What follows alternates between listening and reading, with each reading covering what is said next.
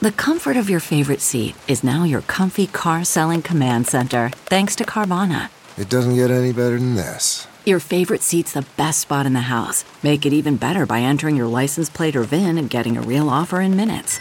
There really is no place like home. And speaking of home, Carvana will pick up your car from yours after you finalize your offer. Visit Carvana.com or download the app and sell your car from your comfy place. CarMax is putting peace of mind back in car shopping by putting you in the driver's seat to find a ride that's right for you. Because at CarMax, we believe you shouldn't just settle for a car, you should love your car. That's why every car we sell is CarMax certified quality so you can be sure with upfront pricing that's the same for every customer. So don't settle. Find love at first drive and start shopping now at CarMax.com. CarMax, the way car buying should be. Money, power, and sex. That's what this case is about. The defendant, Lori Vallow Daybell, used money, power, and sex, or the promise of those things, to get what she wanted. What she wanted was money, power, and sex.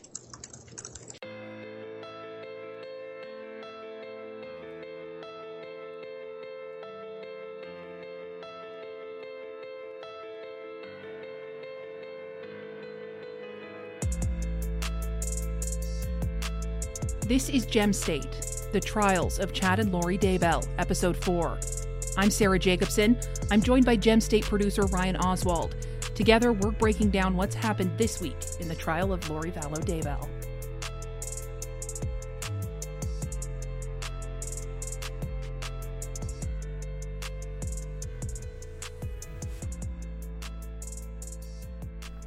Yeah, this was the first week of actual trial proceedings. As you know, last week was actually the uh, jury selection process. Um, and frankly, I'm kind of surprised that we were able to actually make it through all of that. As we covered in our, our last episode, there was 1,800 people that were called for for jury duty, so we made it through. Yeah. This was the opening week of actual trial proceedings, though, and we do have audio recordings from each day at trial. We will be reviewing several of the major rev- revelations that have happened so far. Um, we do have kind of a quick warning right off the bat for everyone, though. Some of the audio we're going to play, we have done our best to kind of trim around. Some of it we're here to inform. We're here to report the news. We're here to uh, make sure that uh, justice is seen to be done. Right, that we're we're being very transparent about mm-hmm. everything. But um, despite that, several several of the moments are really disturbing. Just the content that we're dealing with can be very difficult to listen to.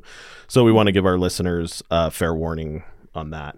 Definitely. And if you're also just joining us for the first time, we do cover the case and everything that kind of led up to us right now in trial in episodes one and two of our podcast. So I recommend going back, taking a listen to both of those before getting into this. And they'll put you with, they'll help you put a lot of what you hear in this and subsequent episodes kind of in context. Yeah, absolutely. Monday morning began the trial proper uh, now that the jury has been sworn in and seated. Uh, so the prosecution began with their, their opening statements. Tylee Ryan was a vibrant young woman, 17 years old, a whole life ahead of her. She was just about to enter into adulthood and make her own way in the world. Who knows what she would have become? Tylee had already lost her father, and she received Social Security benefits because of that. Tylee had money, Lori wanted it. Tylee's gone. Joshua Jackson Vallow, lovingly known by friends and family as JJ, was a seven year old, vibrant, happy go lucky little boy. He had most of his childhood and his whole life ahead of him. But JJ was was tough. He's he's a seven year old. He took a lot of time and effort and energy to care for that time, effort, and energy took away from the defendant doing what she wanted to do, and from the defendant being with Chad Daybell and devoting her time and attention to him. JJ had also lost his father. And when JJ lost his father, he became even that much more difficult to care for. No longer a second parent to help. Not only that, JJ also was entitled to Social Security benefits. The defendant didn't want to have to take care of JJ anymore. She wanted the money. JJ's gone. Tamara Douglas Daybell, known by friends and family as Tammy, a 49 year old mother of five, a grandmother, a computer whiz by all accounts. She was married to Chad Daybell. The defendant wanted Chad all to herself. Chad was the beneficiary of a life insurance policy for Tammy. Lori wanted those things. Tammy's gone. Tylee is seen is on June 9th of 2020. She's found buried in a shallow grave on Chad Daybell's property. And when I say she's found, what I mean is what was left of Tylee was found. Charred remains. That's what was left of Tylee. You will hear it described as a mass of bone and tissue. That's what was left of this beautiful young woman, the defendant's daughter. You will also hear how Tylee's DNA was recovered on a pick, pickaxe and shovel located in a shed on defendant Daybell's property.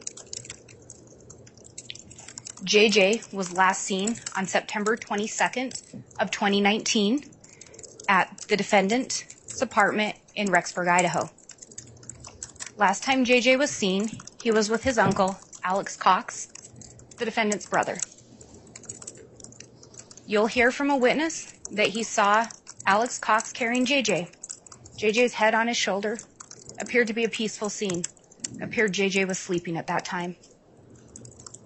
JJ was not seen again until June 9th of 2020 when he was also found in a shallow grave on the defendant's property. JJ was found wrapped in garbage bags with duct tape around him. He had duct tape around his head. He had duct tape around his arms, taping them into a position like this. That's how the defendant's little boy was found. Yeah, this this was a pretty powerful opening statement from the prosecution. Now, they laid out the case, what the jury can kind of expect as we move through the trial. Also, they didn't hold back any punches when it came to some of those details that we're expected to hear about later on in the trial, too. Yeah, absolutely. I think um, I don't think anyone expected them to.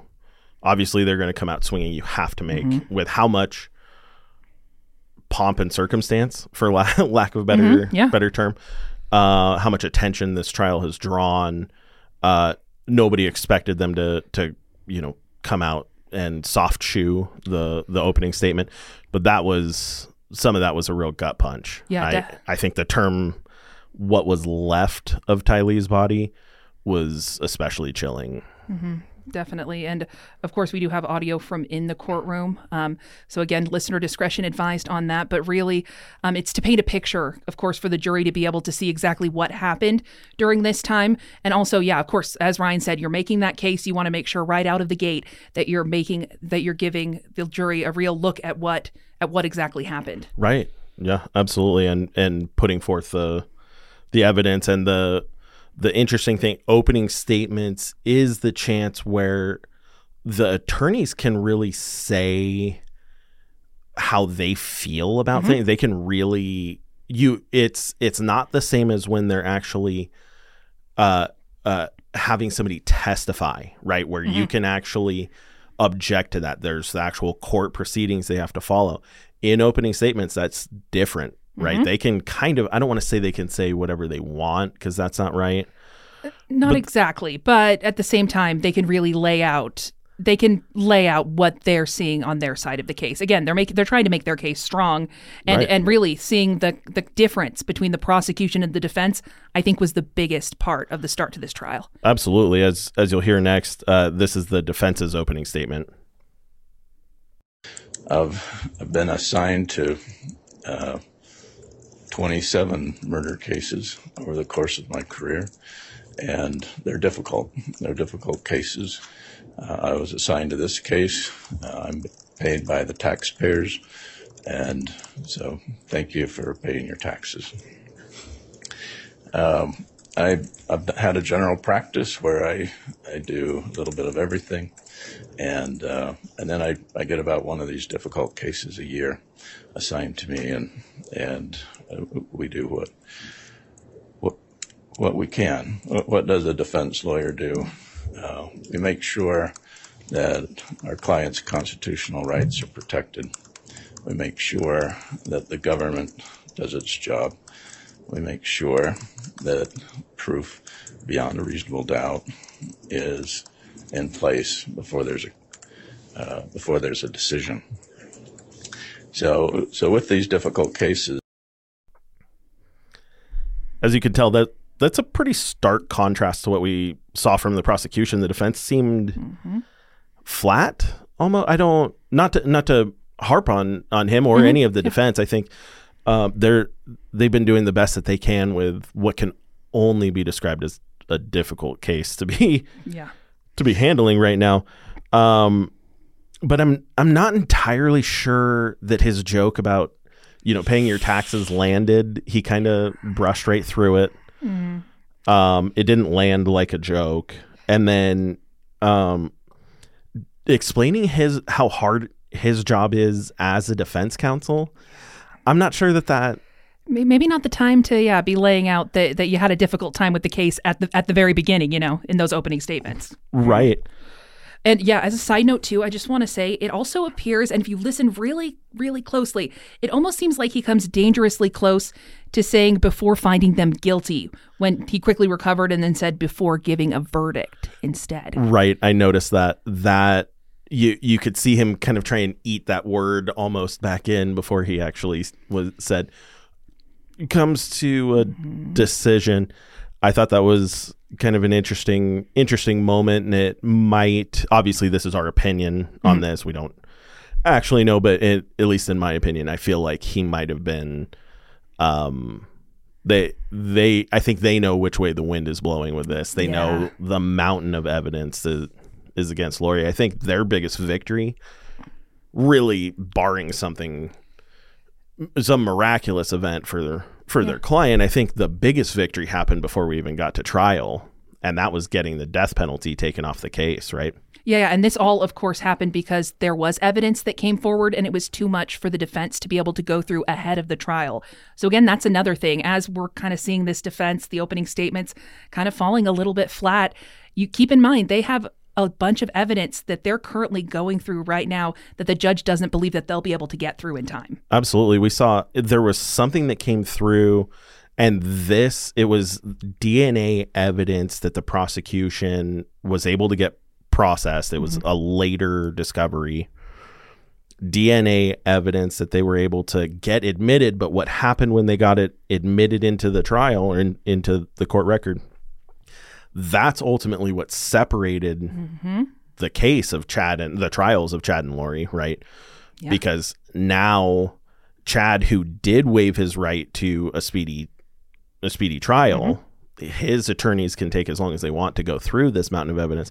Lori did not, so they have to go to trial one way or another now. Mm-hmm. And the judge says, "Look," Judge Boyce said, "Look, this is what it what was it? It was 40 hours of audio yeah. recordings. It was some 1800 different mm-hmm. documents that they'd have to pour through and so there was there was a mountain of evidence and I think Judge Boyce agreed there's no way they they can reasonably go through this before trial. Yeah, it really makes you wonder how prepared her defense really is to be able to um, d- defend her case. You you really have to f- feel like you you're at, at a bit of a disadvantage there, mm-hmm. just understanding that the prosecution has this team of people plus their experts, mm-hmm. plus the the detectives, everybody who's been doing all of the you know investigating, that can tell you, oh, this is what I found. Here's what this means. The defense only gets copies of all of that, right? So it's their investigator mm-hmm. that can help. Mm-hmm. It's you know it's kind of their their process to to go through this, but they're they're at a bit of a disadvantage here. No, definitely. And we'll dive a little bit more into some of that cross examination too. Yeah, absolutely. our next up here we have uh, Kay Woodcock was actually the first who was uh, the first witness who was called to testify. First Uh, on the stand. First on the stand, Kay is JJ's grandma, and uh, she and her husband Larry Woodcock were actually the impetus for what started this whole investigation. Right? Yeah, Was gonna say. Um, Lori said that sh- that JJ was staying with the couple again, Larry and Kay Woodcock. She um, told a lot of people that she was staying with them, and then again, when police came to to try to find JJ, she was also using that defense. Alex and Chad were as well, but um, but Kay, yeah, Kay is actually the one who began began Right. with police beginning to find where JJ was. right? She started. She called Gilbert Police back in Arizona, where uh, where Lori lived right before she moved up to Rexburg with her previous husband Charles Vallow. That's where Charles died.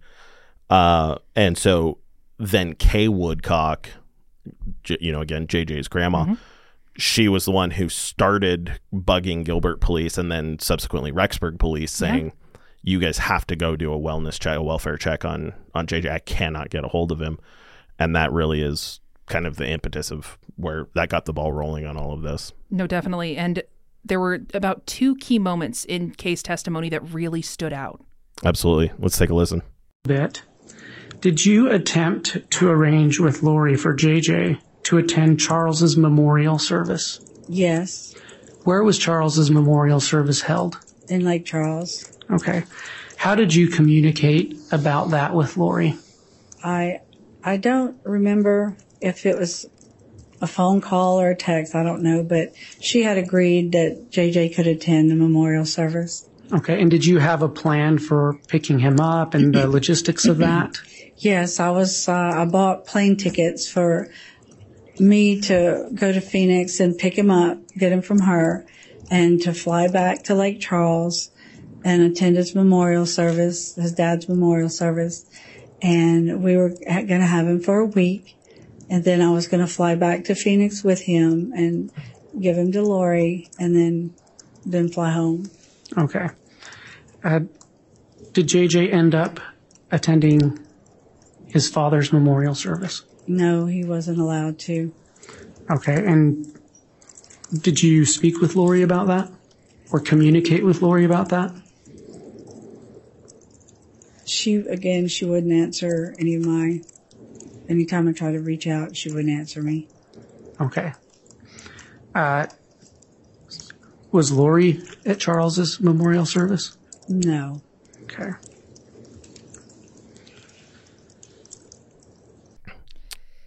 Yeah. So, again, not letting your son go to his father's funeral, especially when your brother was the one who actually killed him. Yeah, it, it just seems. It just seems exceptionally cruel. It really does. I don't I don't know a way to an, another word for that. Cruel feels feels like the thing, and especially when Kay was the one who was going to do everything. Really, Lori didn't have to. No. She wasn't being asked to attend the funeral. She didn't. You know, she wasn't going to have to do anything. Kay had made arrangements to fly from Louisiana, where the mm-hmm. memorial was being held, to Arizona to come pick up JJ, fly back to Louisiana with him, Exactly, doing all the legwork. all, everything. Then he would stay down there for a week was her plan, and then she would bring him back to Arizona. Uh, you know, effectively taking care of of of everything there. And so there's really no excuse other than just either being petty or or you know as you as you said being cruel. Yeah, no, there's a lot of ways to to be able to withhold that kind of thing, and I think that that's a power move on Lori's part as well. Yeah, absolutely. I think that kind of probably alludes back to what the prosecution was saying in in their opening statement, right about about just power, mm-hmm. right? Finding power over other people over different individuals and Yeah, that's especially when it's a you know a child and and your father dies, you, you need to be there for that. But in this case, again, it's another it's another sign of Lori using that power to be able to or wield that power rather to be able to manipulate others. Right. Absolutely to control the situation and uh and then again, I think this next piece while that that last uh bit that we played there really shows kind of more of the state of mind. This actually is was a pretty damning piece of of evidence I thought that that Kay testified to. Oh yeah, I gasped when I heard it. Yeah. Well, I talked to numerous people that day regarding it because I was shocked at what I found. Okay. Uh, did you look further um, into that Amazon account?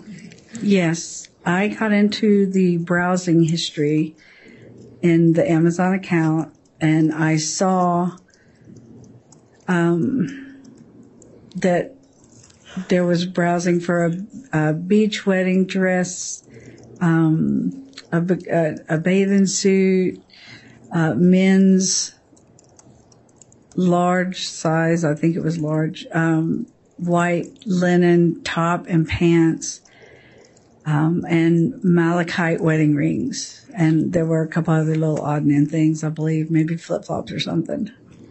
Was there a date associated with that browsing history that you saw? Yes. What date was that? October 2nd. Of what year? 2019. Uh, was there a reason that caught your attention? Yes, because I learned, I had learned uh, before that that Tammy Daybell had passed away on October the 19th. And, and this. Yeah. Gasped is, is the right word. Uh, this is a big revelation. It, it almost I, I felt like the prosecution almost steamrolled through it a little bit mm-hmm. uh, instead of kind of letting that that moment be the revelation that it was. But you know, I mean, obviously, I'm not a prosecutor. We're we're Monday morning quarterbacking this thing, but uh, that's a that's a big deal. Kay had been helping Charles with his bookkeeping, mm-hmm. right? Helping him with his business, so she had access to all of his accounts all of his emails, all of his computers, things like that. And so then she was describing how she had taken back a printer, scanner, computer, mm-hmm. things like that from Charles after after he died. In the middle of the night, she woke up and just had this what she said was this like call like this urge you got to go log on. Yeah. Oof, it's it's giving me chills thinking about it. She got up and found this Amazon history. What I mean, what what did you think when you? Yeah, it's uh, it's pretty eye opening when uh, you do look at that list of things that Lori was buying. Now, keep in mind it was um, some items for her trip to Hawaii, like clothing, of course, but um, but the one that really got us was a wedding ring. Again, this is two weeks, two weeks before Tammy Daybell even died. I, that's, I. There's nothing you can say about that. If you're buying wedding rings and then you marry yeah. the guy but you buy wedding rings two weeks before his wife is even dead. Again yeah tammy's still alive at this point. Still still living in rexburg in their home where the children were found. That's so yeah it's it boggles it boggles my mind. Yeah that's so again it, it points to premeditation on, on every count absolutely. No it it really does. That's uh that's it's a pretty uh, what? I, I can't like it it really has taken takes takes the words away. It's such a brazen move to be ring shopping. Yeah it's bold. It's a bold move. It, it really is. And i think again it it really comes back to how the prosecution laid out. This is about sex money and power. Mm-hmm. and it it is but that's it it also comes back to kind of this exceptional level of cruelty. Yeah. That's so cold. It's one thing that, you know, you you both have this this point we've fallen in love. Mm-hmm. I've fallen out of love with, you know, my previous partner. We're going to get divorced. I we're going to be together, you know, you, me me and Chad are going to be together forever now. Mm-hmm. Yeah. That Most people cruel. just get a divorce, yeah. Know? right. But to to really have this this premeditation that you're you're expecting you're going to be getting married pretty quickly. Yeah. If you're you're buying the wedding rings. I mean, Amazon has two day shipping. Right. Yeah. No kidding. Oh man. Okay. Um, I think one thing that we need to make sure that we again kind of remind our listeners of coming up here is mm-hmm. uh, some of the more difficult bits of testimony. Uh, I think all of the testimony we heard this week was was difficult uh, was was challenging. Again, this is a trial about two children that were murdered. Mm-hmm. Not to mention Tammy Daybell, who was murdered, as as we'll cover here. Um, and then Charles Vallow. I think Charles Vallow, the I think the poor guy has it's a footnote in in all of this. I mean, some, But- pe- some people, um, you know, who are just new to the case don't even understand about Charles or Tammy, even. So when, Right. when you start having more than, I mean, what is it now, four, five deaths? Right. If you include Alex Cox, Mhm. that's that's five deaths. And I know the medical examiner did say that Alex Cox died under um, uh, normal circumstances, Mhm. is what they what they said. They said it was normal normal causes. Mhm. Although strange. I, I'm going to call it suspicious. That's me. Again, my opinion. I'm not a detective. It it seems very strange, and especially when you hear t- that in testimony that the day before Alex Cox died, Mhm. he's on the record saying, "I really hope I'm not their fall guy." Finally M- putting the- Chad and Lori's. Finally putting the pieces together, possibly. Possibly. Right. Yeah, as, I mean as much as you can. This is a this is a pretty pretty intense jigsaw puzzle of of everything that that we've been going through here and I think uh, again just just a heads up to our listeners Mhm. a lot of the testimony from this point going forward is pretty especially difficult. Yeah. So just, um, yeah, just make sure that you, um, take your time if you need to. Um, but again, that is viewer discretion advised. But we are going to be going into this case. So, um, Detective Hermes. Oh, sorry. Let me. Maybe I'll talk that over. Sorry. Yeah. Um. Yeah, so again, it is listener discretion advised. If you do need to take a little time to pause, definitely do that. But um, we're going to start off with Detective Hermosillo with the R- Rexburg Police Department. He testified about the investigation, um, the discovery of JJ and Tylee's bodies on Ch- Chad Daybell's property in Rexburg, Idaho. Right. Now, um, his testimony it lasted for the entire day of Tuesday, and then it even went in a little bit to Wednesday morning. And he began describing, you know, how people became involved in the case after being contacted by Gilbert police, um, who were also investigating Lori and Alex Cox at this point in time. And that case then took a turn when Kay Woodcock, again, we talked about this, started asking about welfare checks on JJ. And that's really when the ball started rolling. As we pulled up behind the residence, there's a garage area on the west side. Outside the garage area, we had located Alex Cox and Chad Daybell, who were unloading a pickup truck. Okay. Did you speak with Alex Cox or Chad Daybell that day? We did. Uh, how did that conversation go? I walked up to Alex and I asked Alex if Lori was home. Uh, he told me she wasn't home. I then asked Alex if he knew where JJ was at. We were there to do a welfare check on JJ. Um, at that point, Alex got a blank look on his face, kind of a, a frightened look, looked over at Chad Daybell, who was on the other side of the pickup truck.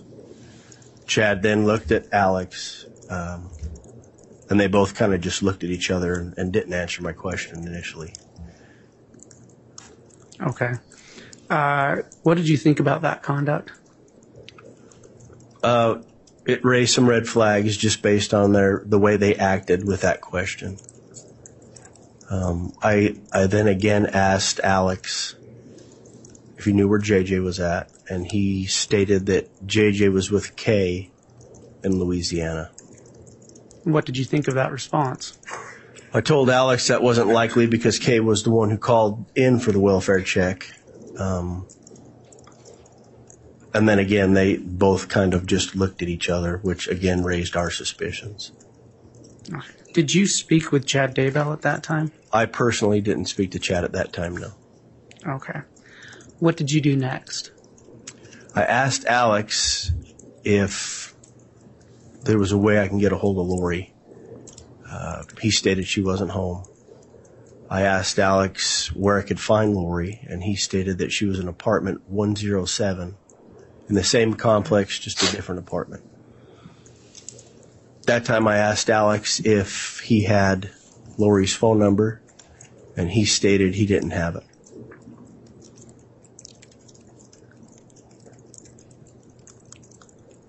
What did you think when he stated he didn't have her phone number? I assumed he was lying because they were close. And based on our investigation thus far with Gilbert, We knew they were close. Um, so I assumed he was lying to me about the not having his sister's phone number. Okay. Asked Chad when was the last time he saw JJ. And Chad told me it was in October in apartment 107 with Lori Vallow. Okay. Did you ask him anything else? I did. I asked him how he knew Lori Vallow, and he stated that he hardly met her, hardly knew her, that he had only met her a couple of times. Okay. Uh, what did you think about that response?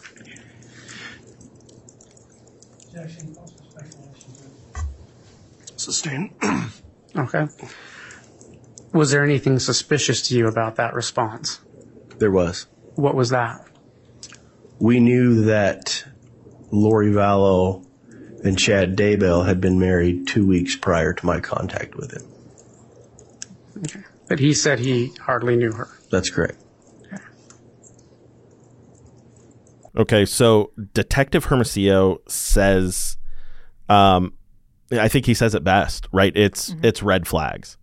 When you go and you meet Alex Cox and Chad Daybell for the first time, and you're just trying to ask, "Hey, have you guys seen JJ? Have you Yeah. seen this little boy? We're just trying to make sure he's okay."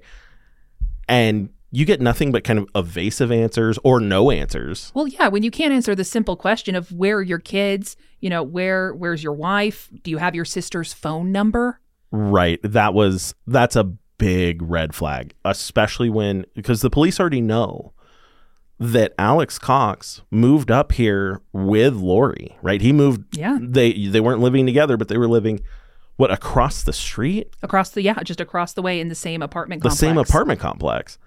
You're you're close. You obviously have your sister's phone number. This is not an estranged, you know, brother sister relationship.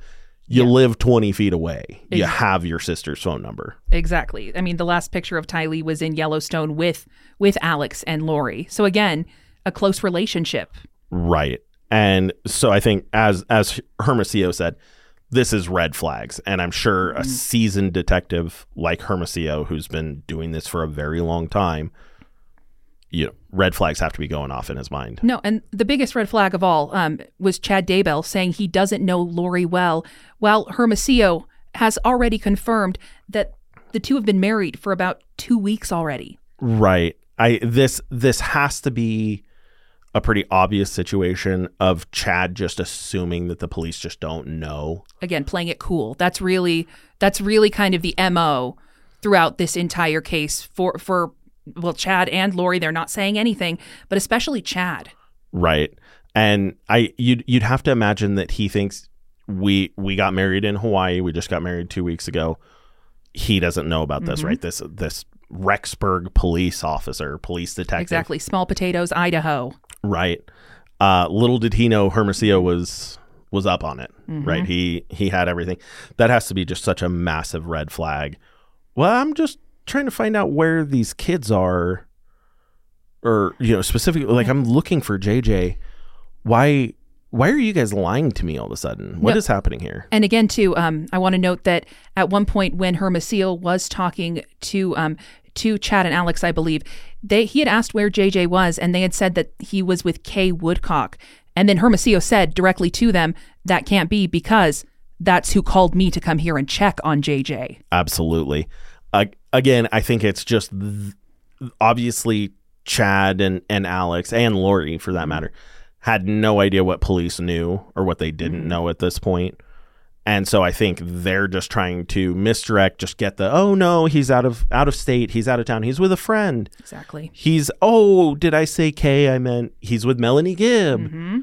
And police diligently diligently followed all of these these lies essentially followed all of them up they confirmed with melanie gibb when lori said on multiple times oh jj's with melanie gibb they're at the movies the detective hermosillo even remembers uh, the movie she said she said they're seeing frozen 2 he's with melanie gibb right now they immediately called melanie gibb and she said no he's not with me that that's not true i haven't seen jj in you know x x amount of time Yeah, knows absolutely nothing. and so I think I think this really goes down to this was good police work Mhm. that they Yeah. continued to follow it up.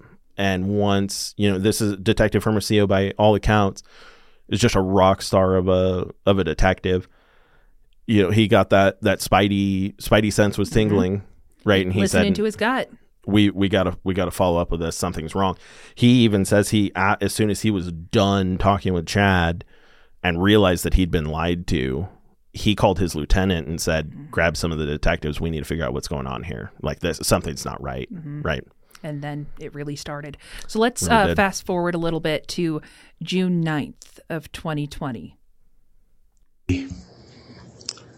an area of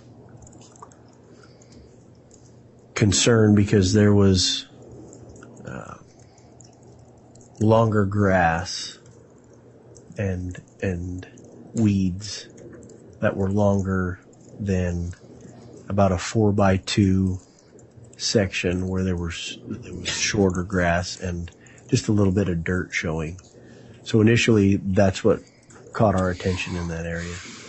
Okay. Uh, what happened there? Uh, the evidence recovery team began doing their thing as far as marking it off um, and, and getting it ready to, to excavate. Okay. Did you witness that excavation? I did. Um, as that excavation took place, uh, what did you observe? I observed uh, the ERT team remove the top layer of soil in that area. Um, as they began removing the top layer of soil, it began to expose three large white rocks. Uh, and at that point, uh, there was a strong odor of, uh, through my training experience, it was a decomposing body. Okay. Is that something you've smelled before? Unfortunately, yes. Okay. Did they uncover those rocks? They did. Under under the the three large rocks, there was two pieces of wood paneling, thin wood paneling, um, under the under the rocks. Okay. Um, were those removed? They were removed. Okay. What happened after that, or what did you observe after that? Once we removed the, the wood paneling, there were, you could definitely see a difference in soil. Uh, the soil began to look moist. Um, so you had a, a definite distinction between the soil on the outside and the soil in the middle of this area where we began excavating. Um, and so the ERT team slowly, methodically started brushing away the, the moist soil where we were at. Okay, and I, I just want to ask you a clarifying question. Were you physically aiding in the excavation? Not then, I was not, no. Okay. Uh, were you watching the evidence, re- the FBI team do that? Yes, I was watching them do that. Once those panels were, well, you've already testified to that. Uh, what what did you observe next? They began removing the soil. Once they started removing the soil, slowly, methodically, we began to see a black, round uh, object starting to protrude through the dirt. Um, just just a few inches deep. It, it wasn't very deep at all before we saw the the the round object. It appeared, looking at it, appeared to be like a, a texture of a plastic bag. Okay. Uh, did they continue to uncover that? They did. What did you observe? They scraped away some more soil uh, around that round object, and it began to take the shape of the crown of, it looked like the crown of a head protruding through the dirt. Okay. What action was taken next? Uh, we continued, or they continued to dig around that, what we started to call the burial site, um, and eventually exposed uh, what appeared to be a small body wrapped in black plastic. Okay. Uh, at any time was that plastic cut into? The top of the plastic was cut into where uh, where it had been exposed on the crown of the head. Yes. Okay. And do you know what the purpose for that was? Uh, we wanted to see exactly what it was without uh, manipulating or damaging any of the evidence. So the ERT leader, Steve Daniels, used a, a sharp instrument, made a slit down the, the top of the plastic. Uh, it exposed a piece of white plastic underneath that. Um, a slit was made in the white plastic, and eventually uh, we were able to see that it looked like brown human hair. Okay. What did you observe at that point? At that point, we were then told that Chad Daybell was uh, leaving his daughter's residence at a high rate of speed. His daughter lives caddy corner to his residence. Um, so we were told he was leaving at a high rate of speed. Um, and at that time, uh, Chad Daybell was pulled over and taken into custody. Okay. At that time, did you re- uh, return to what you referred to as the burial site by the tree? Yes, I did. Okay. What did you observe after that?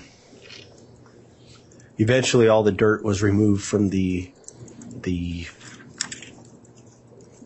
small body wrapped in plastic.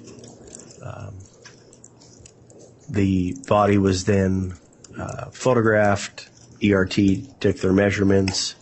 Uh, the body was eventually removed from the burial site and put into a black body bag, which was locked for evidence purposes and placed in the back of the coroner's vehicle on scene. I want to ask you a clarifying question. Uh, you're referring to a body. Had you, other than the slit in the head area, you, testi- you testified correct that this, bo- this body was in a black plastic bag? Correct. Correct. Did you remove any of the other black plastic at that time? No, it was just, when I testified to that, it was just the shape of a small body wrapped in black plastic. Okay. And you state uh, what was done with that after it was removed from that site? It was placed in the back of the coroner's vehicle uh, and driven to the morgue uh, by the Fremont County coroner and a Fremont County deputy. Uh, myself and Lieutenant Ron Ball followed behind that vehicle all the way until we got to the morgue where it was turned over. Okay. Uh, after you took that uh, body to the morgue, what did you do? We went back to the Daybell residence uh, to assist with with further excavation. Okay. Was there another area that was searched in on the Daybell residence that day? There was. And if I could ask, is there a, a pointer that the witness can use? I think we do have a laser pointer available.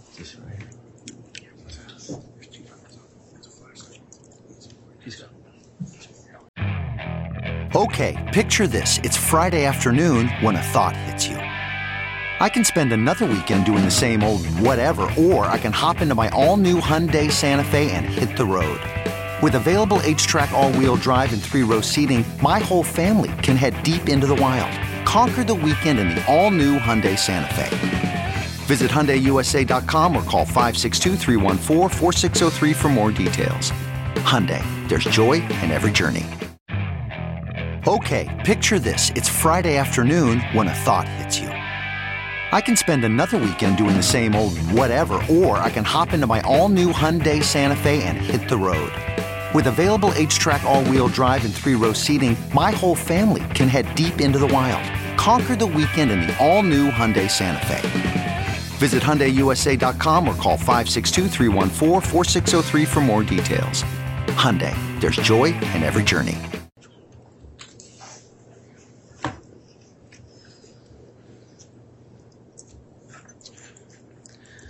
For the record, Mr. Woodland, there is pointing. If you would just verbally describe what's being pointed at, that'll help it be clear later when it's read.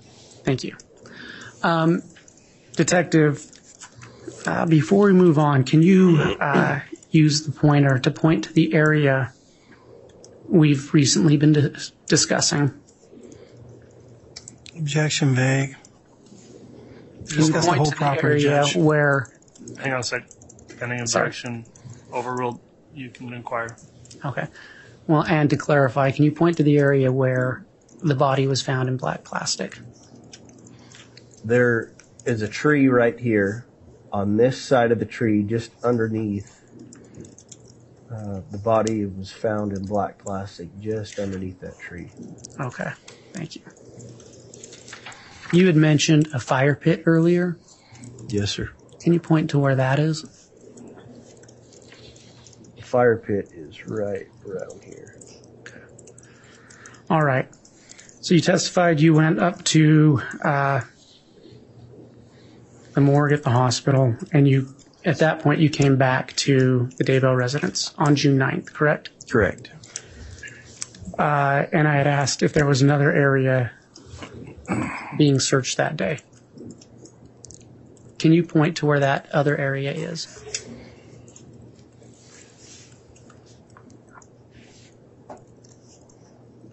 Right here. Okay.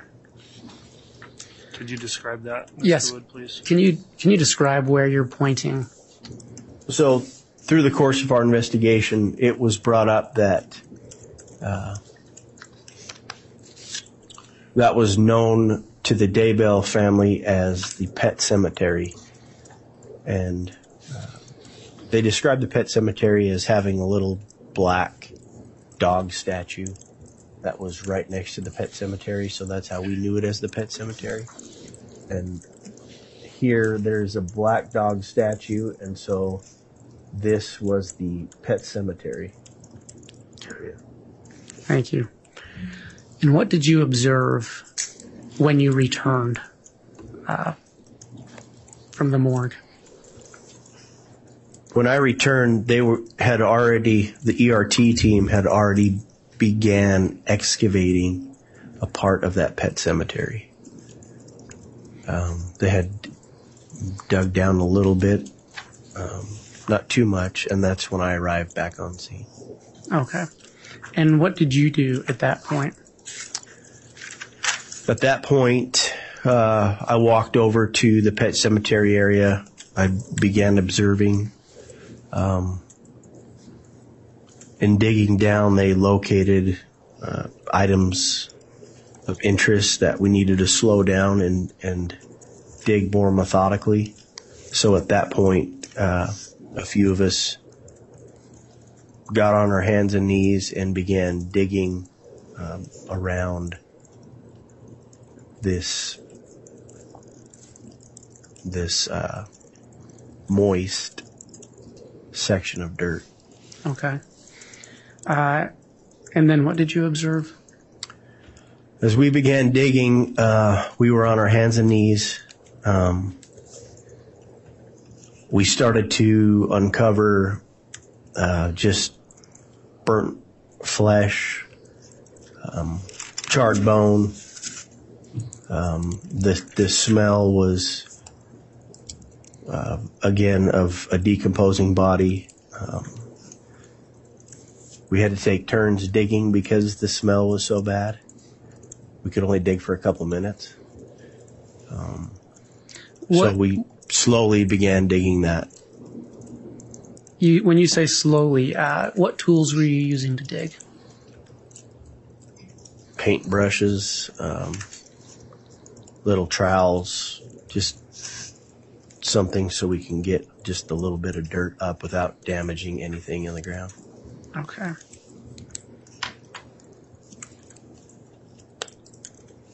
And what did you find in that spot? Eventually, we uncovered uh, bits and pieces of Tylee, who we assumed was Tylee, um, that had been burned. Uh, there were pieces of bone, like I said, charred charred flesh. Um, uh, just the best I can describe is just globs of of of flesh that were falling apart. that is I, d- I don't know how else to say this this is that was it's difficult to hear i know in the newsroom here we've got um our reporter angela kerndl who's been doing a remarkable job covering this um spoken spoken with her. I know all of us here in the newsroom as we're following along and uh doing doing reporting on this as well. Um the these moments were were difficult and at the be- I think at the best of it it was difficult. And there were several moments I think for me personally just to be honest uh brought a tear to my eye it was it was it's really hard to listen to No, it, it is. Um, it's it's the kind of details that really weigh on your heart that take you. You know, it's it just it hurts. It hurts because you know that they're just kids. it it it hurts just on a human level it it hurts and i think to see how and forgive me i don't i don't feel like i have the right words i think to see how disrespectfully their bodies were treated Mhm. even after they were murdered the i think the details of like the duct tape over over jj Mm-hmm. Yeah. Um just being put in with like the plastic bags the the the duct tape over his hands um i think it just it hurts it it hurts on a on a very human level Yeah, no, it, it's it's hard to even think about the level of dehumanization that that had to be going on in Chad Daybell's mind or Lori Vallow's mind to be able to to not only think this up and have that premeditation, but to actually act it out in the way that it happened. Absolutely. And then I think um I think the part with with Tylee where clearly clearly um whether it was it was Chad or Lori or Alex uh who was trying to essentially trying to cremate Mhm, um the remains not realizing that a crematorium a cremation oven can get to like what is it 10,000 degrees it takes to Yeah, again, actually yes. do that. You're not going to do this in your your fireplace. You're not going to successfully cremate a body in the the mm-hmm. backyard fire pit. No, backwoods creation or cremation, it's not going to work. It's not and the details of so, some of the things Detective Hermosillo said that I think really hurt that Well- really stuck out. Well, I mean, because his detailed account, it really shows. I mean, because it does. It details how the detectives found JJ and Tylee, but it also shows how these detectives went about exhuming them from that spot. And when when you listen to the court audio and and Hermosillo talking us through what he saw, looking through his eyes, I think that that hits even harder. Uh, absolutely.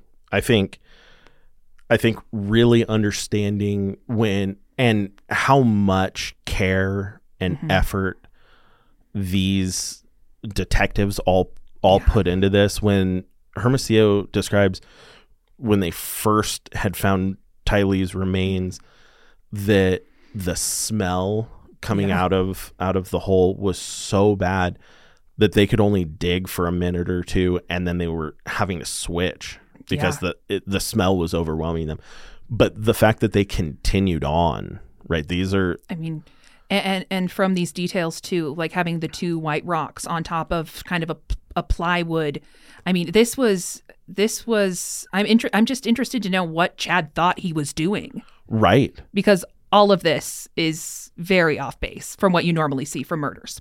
Yeah, I think something that stood out to me as well was that in the the bag with mm. JJ, there was a blanket placed over him. Now, again, we're not detectives, right? No, no. Um, but from my years of watching uh, NCIS and Yeah. you know every other courtroom or, or you know police procedural, um, I think that mean that is somebody who is I, I don't want to say that it's necessarily a sign of remorse putting an item that the the child cared about or the person cared about but it it does seem to indicate some level of affection that like if you're a murderer murdering someone you don't know you're not necessarily going to go get their favorite blanket to bury them Well, with And that's the thing with this case being so sinister in the way that these these kids were found, and then that that tou that that touch of humanity almost um, amidst all of this.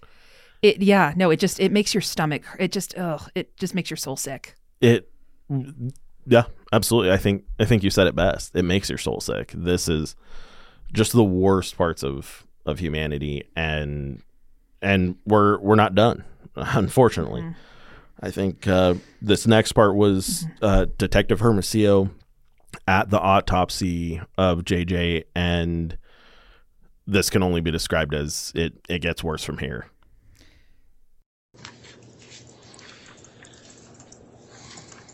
What did you observe in States Exhibit 12C? This is after the medical examiner first cut down the white plastic bag. Uh, like I testified earlier, he had a, a strip of duct tape around his mouth from jawline to jawline. Um, as you can see, his, his skin's going through various stages of decomposition. Um, but he was still recognizable with the brown hair and facial features that we had seen in the photographs um, for the last eight months.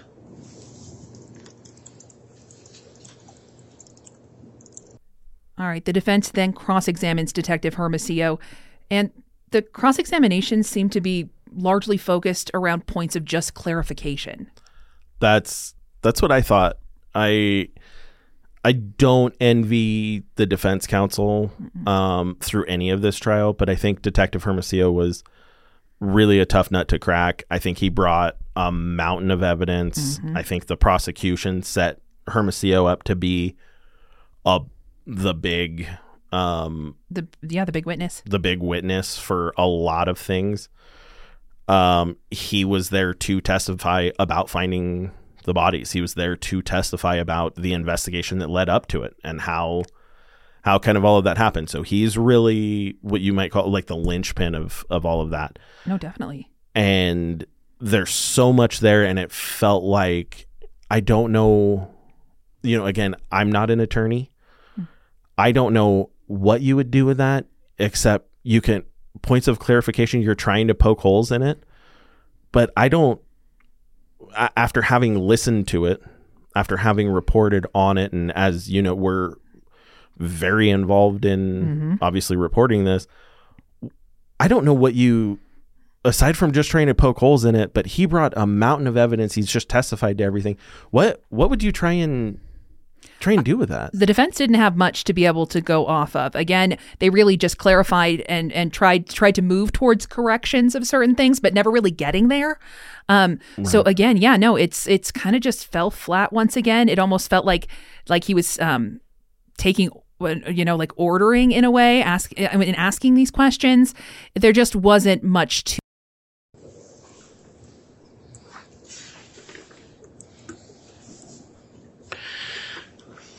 So, and, and the reason that you were at on Lori's apartment was um, for a welfare check on on JJ. Is that right? On the 26th? Yes. I'm sorry. On the 26th of November, 2019. Yes, that's correct. All right. And you indicated that you called uh, Lieutenant Ball, Lieutenant Ron Ball, um, who is kind of over you. Is that right? That's right. All right. And so um, you thought there was some suspicious activity uh, with regards to your conversation, and then you decided to get a warrant. Uh, so what was what was the basis of getting the warrant? The basis of the warrant was the actions of Mr. Daybell, Mr. Cox on the 26th, the fact that we were advised that JJ was with a family friend who later determined that there was, JJ was never with her, that was a lie. Uh, based on Well, hold on. I, I apologize for breaking in, but when you said based on the family friend, that didn't happen when you went to go get the warrant, right? That happened later, right? No, sir, that happened the 26th. That night, we were able to confirm that JJ was not with Melanie Gibb, and that was not the case. Okay. So, and after that conversation, that was when you were going to go to the prosecutor's office and get the warrant? After the conversation that with Melanie Gibb, Ron Ball and Dave Stubbs had with Lori Vallow, Mhm. Where she told those detectives that JJ was at a movie with Melanie Gibb at Frozen 2. Yes. Once we were able to talk to Melanie Gibb, Melanie Gibb says that is not true. That was a lie. That was not the case. The next morning, we obtained the search warrant. Okay. So, but what you testified on direct exam, and I'm not trying to trip you up. I'm just trying to figure out what, what actually, what the sequence of events was. You talked to Chad. He finally gave up Lori's phone number. You called Lieutenant Ball. Thought that it was suspicious. Dave Stubbs arrives. They knock on 175. No answer. All those are correct, right? Correct. Okay. Uh, then you go and knock on 174, which was Melanie Pawlowski, Melanie um, Boudreaux's house. Is that right? Correct. No answer. Correct. Okay. And then it says the next thing I have, and this, this is probably me, says go into the prosecute, go to the prosecutor's office to get a warrant. Is that what happened? That's correct. Okay. So this was before anybody called Melanie Gibb and found out that there was uh, that that they weren't at Frozen 2, right? No, sir. So originally we went to go get the warrant.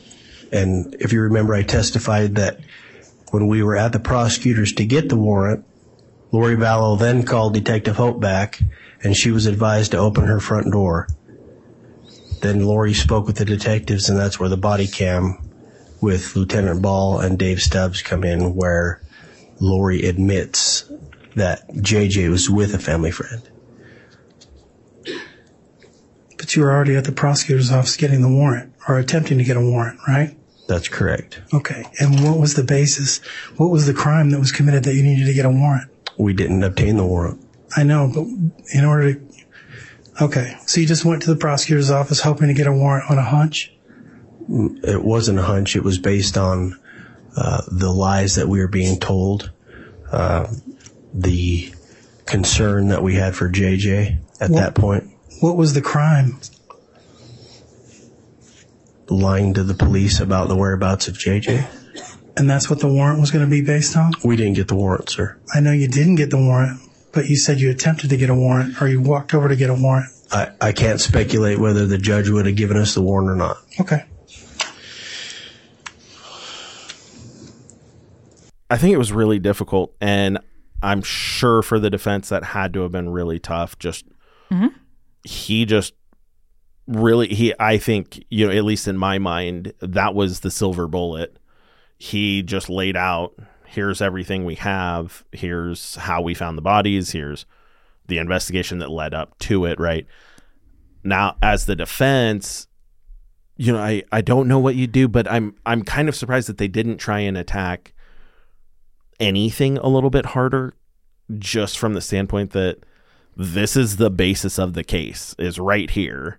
Yeah. This is the the meat and potatoes of the case, and it it seemed to be just a really um like you like you said, I think you said it best. They spent a lot of time just kind of clarifying. So you've been a detective for how many Mhm. years? Like that kind of thing, and it was just a it was Exactly. It was like a little laundry list. It, it in comparison to the prosecution with Hermosillo, yeah, again, you you can't really compare it. Right. Now, one of the last clips that we have here uh, from this week is from uh, Lieutenant Wilmore. He was one of the multiple officers that we saw uh, that was that were was called to testify uh, so far this week. He brought in with him a recording of a phone call that happened between Chad and Lori.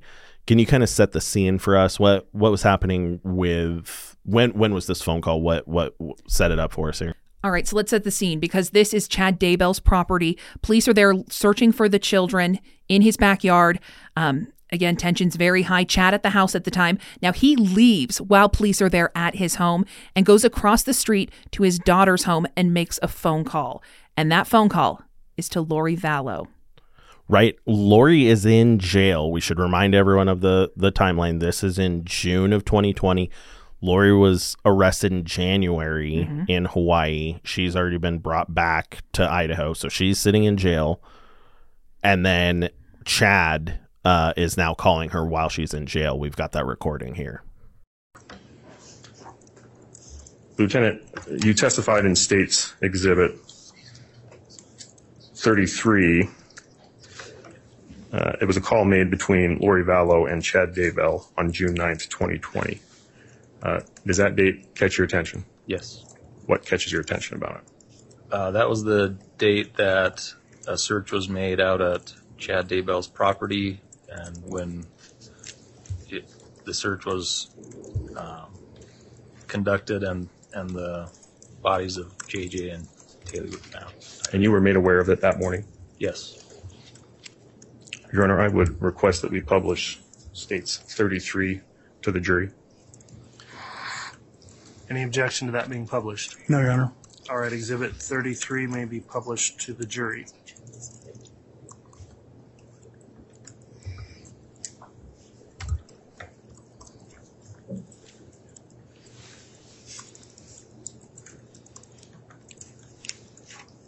This is a call from and take up.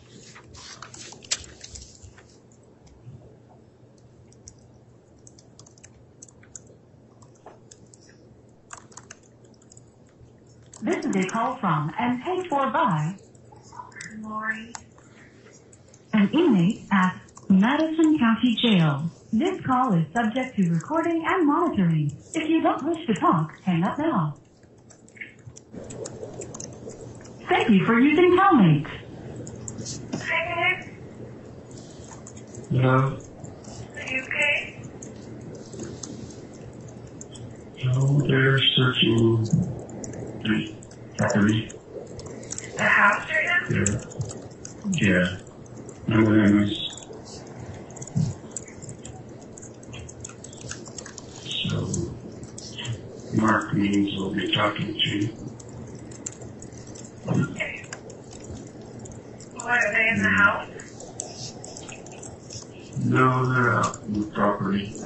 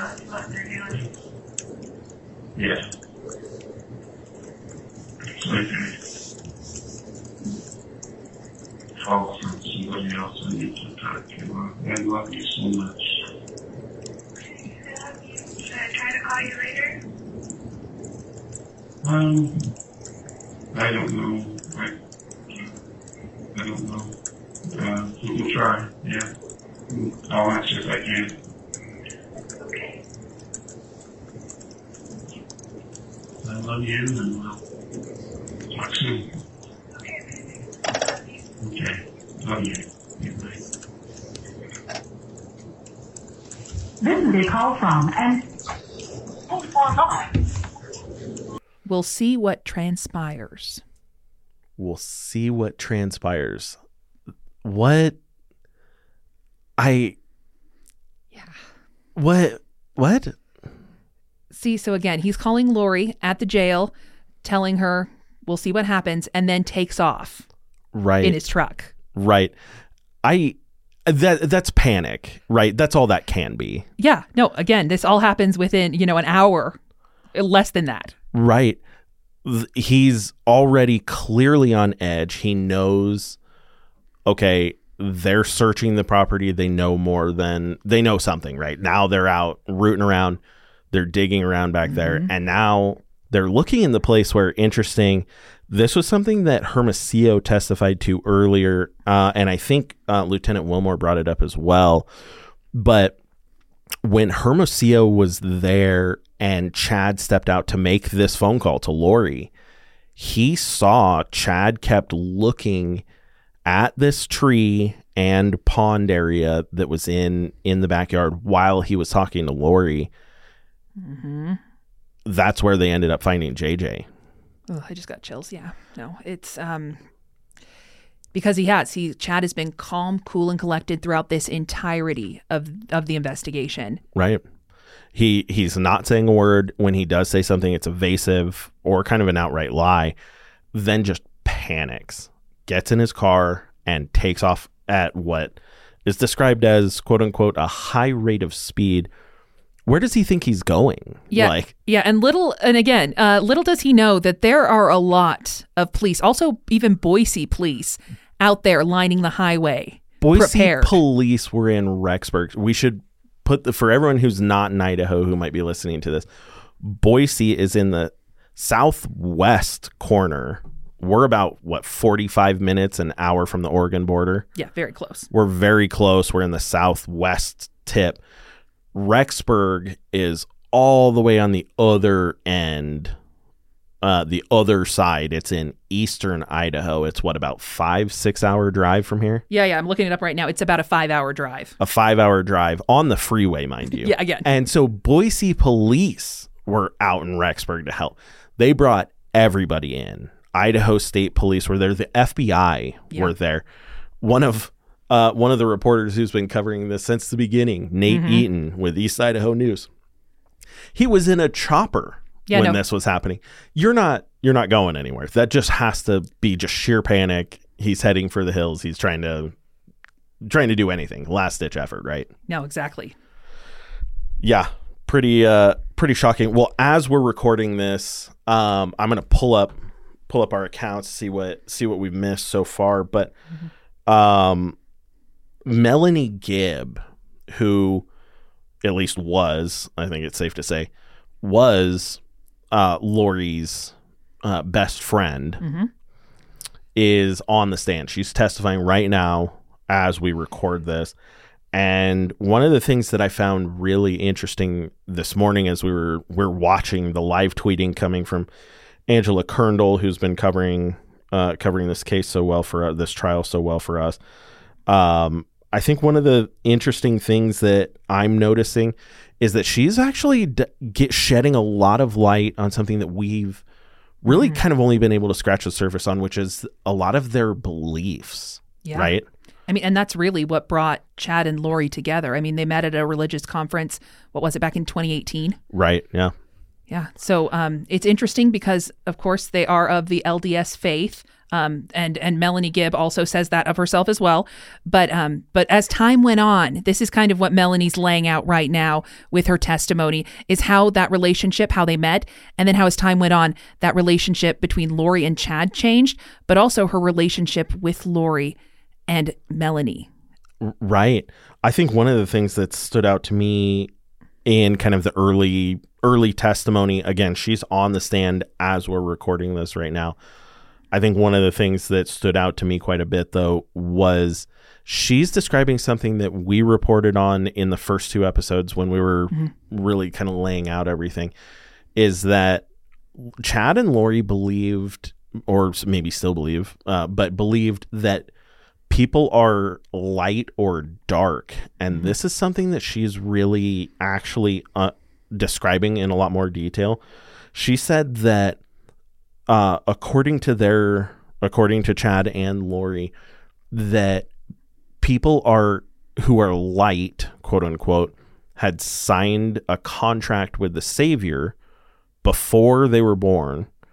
People who are dark had signed a contract with satan before they were born and came to earth but apparently you're also able to switch between light and dark i I think that might have been a later development within their uh, their beliefs. of convenience maybe mm. I mean, Melanie also with her testimony today is laying out kind of how those beliefs did change as as Lori got closer to Chad because again they were together on their preparing a people podcast. Um, I believe her and Melanie, Lori and Melanie were together on that for quite a few podcasts, and then Chad started coming on the show. Interesting. Yeah, I I know we've we've been able to kind of hear or find bits and pieces. I believe all of that stuff has been taken taken down. It's hard to find. It, it really is hard to find. We've been we've been digging. We're going to continue to dig if Mhm. we're able to um, pull up anything substantial from that. We will definitely uh, update that right here, though. But yeah, no, the and for those that maybe don't know, the Preparing People podcast was essentially a podcast um, by by these people preparing their group for the end of times or doomsday. Right. Yeah. Uh, they, um, Lori had told Melanie about the 144,000 who would be left during the end times and that Chad and Lori were supposed to lead them, lead those 144,000 through the end times. I thought something else that stood out to me in her, her, her early testimony here was that, um, Chad had met Lori and while they were at i believe uh, while they were at temple Mm, yes. he told lori that they had been married to each other in previous lives Yeah, so when they went to the temple, this is a big one too. Um, so in the Mormon faith, um, families are sealed together. Right. For those that that don't know, um, and throughout these lifetimes, they were saying that Chad and Lori had been married. So they actually went to the temple at one point and said that they were sealed by Jesus Christ. But again, this didn't happen in a sealing room, which is where within their religion that does take place. They said it just happened in the waiting room of the temple. right this i think that actually sheds more light on chad and chad and chad and lori's relationship Mhm. and their state of mind right? If chad is telling lori we've been married for multiple lifetimes together this is manipulation. This is this is control. They're both married at this time it was according to To other people. to other people oh yeah no no i'm sorry they're So I want to clarify that. Yeah, Thank they are you. married to other people at this point. they are married to other people at this point and this is a very weird this, this is this is control right this Mhm. is manipulation Oh, black and white. and then it's interesting because it seems like that kind of also talks to Chad, who's trying to kind of skirt the rules, Yeah. right? In their religion, if sealing your family means that you're sealed together for eternity, Mhm. Again, through through lifetimes. through lifetimes, right? You're sealed together for eternity, but you're supposed to do it in this sacred sealing room. in the temple and Chad realizing that's probably not going to happen. We're Yeah. both married to other people. They might not like that. So let's do it in the waiting room. We're still in the temple. We were, and so it's just this form of him being able to th- both of them, Chad and Lori, being able to say, "Well, we were sealed together in the temple." Mm-hmm. You're you're you're skirting the rules, right? You're kind of making making your own rules up here. Uh yeah, that's a that's a interesting thing. Oh, also another one too from uh, Melanie's testimony today, which um, is an interesting thing one too. Uh, so Melanie's saying that Lori um, also claiming that she had at one point been married to the prophet Moroni from the Book of Mormon. Whoa. So again, um, for those that don't know, the the angel Moroni sits atop um, all the LDS temples. Right. It's the golden, um, essentially the golden man standing atop the temples. Right with the the big trumpet, right? Mhm. Yeah, absolutely. Um that is that is fascinating. There's so much more that we're going to be learning as Gibb's testimony comes out here. We're going to continue to report on this, so follow along with us both on Facebook and our Twitter. We're Mhm. at CBS2 Boise on both of those places. We also have a live blog that we're updating throughout each day of the trial on idahonews.com. You'll see it as our our top story there. Um you And know, oh, go ahead. No, of course. And we'll be back um, next week recapping everything from the week, getting any breaking news and updates right here. So, again, be sure to subscribe, ring that notification bell from wherever you're listening, and of course, turn on those notifications. Absolutely. And if there's any breaking news or anything that comes through, we will be sure to get that out, uh, you know, earlier than our regular Friday morning uh, update here. So stay with us. Um, yeah. Thanks for listening. Yeah, thank you. This is Gem State, the trials of Chad and Lori Daybell. I'm Sarah Jacobson. And I'm Ryan Oswald. Thank you for joining us. We'll see you next week.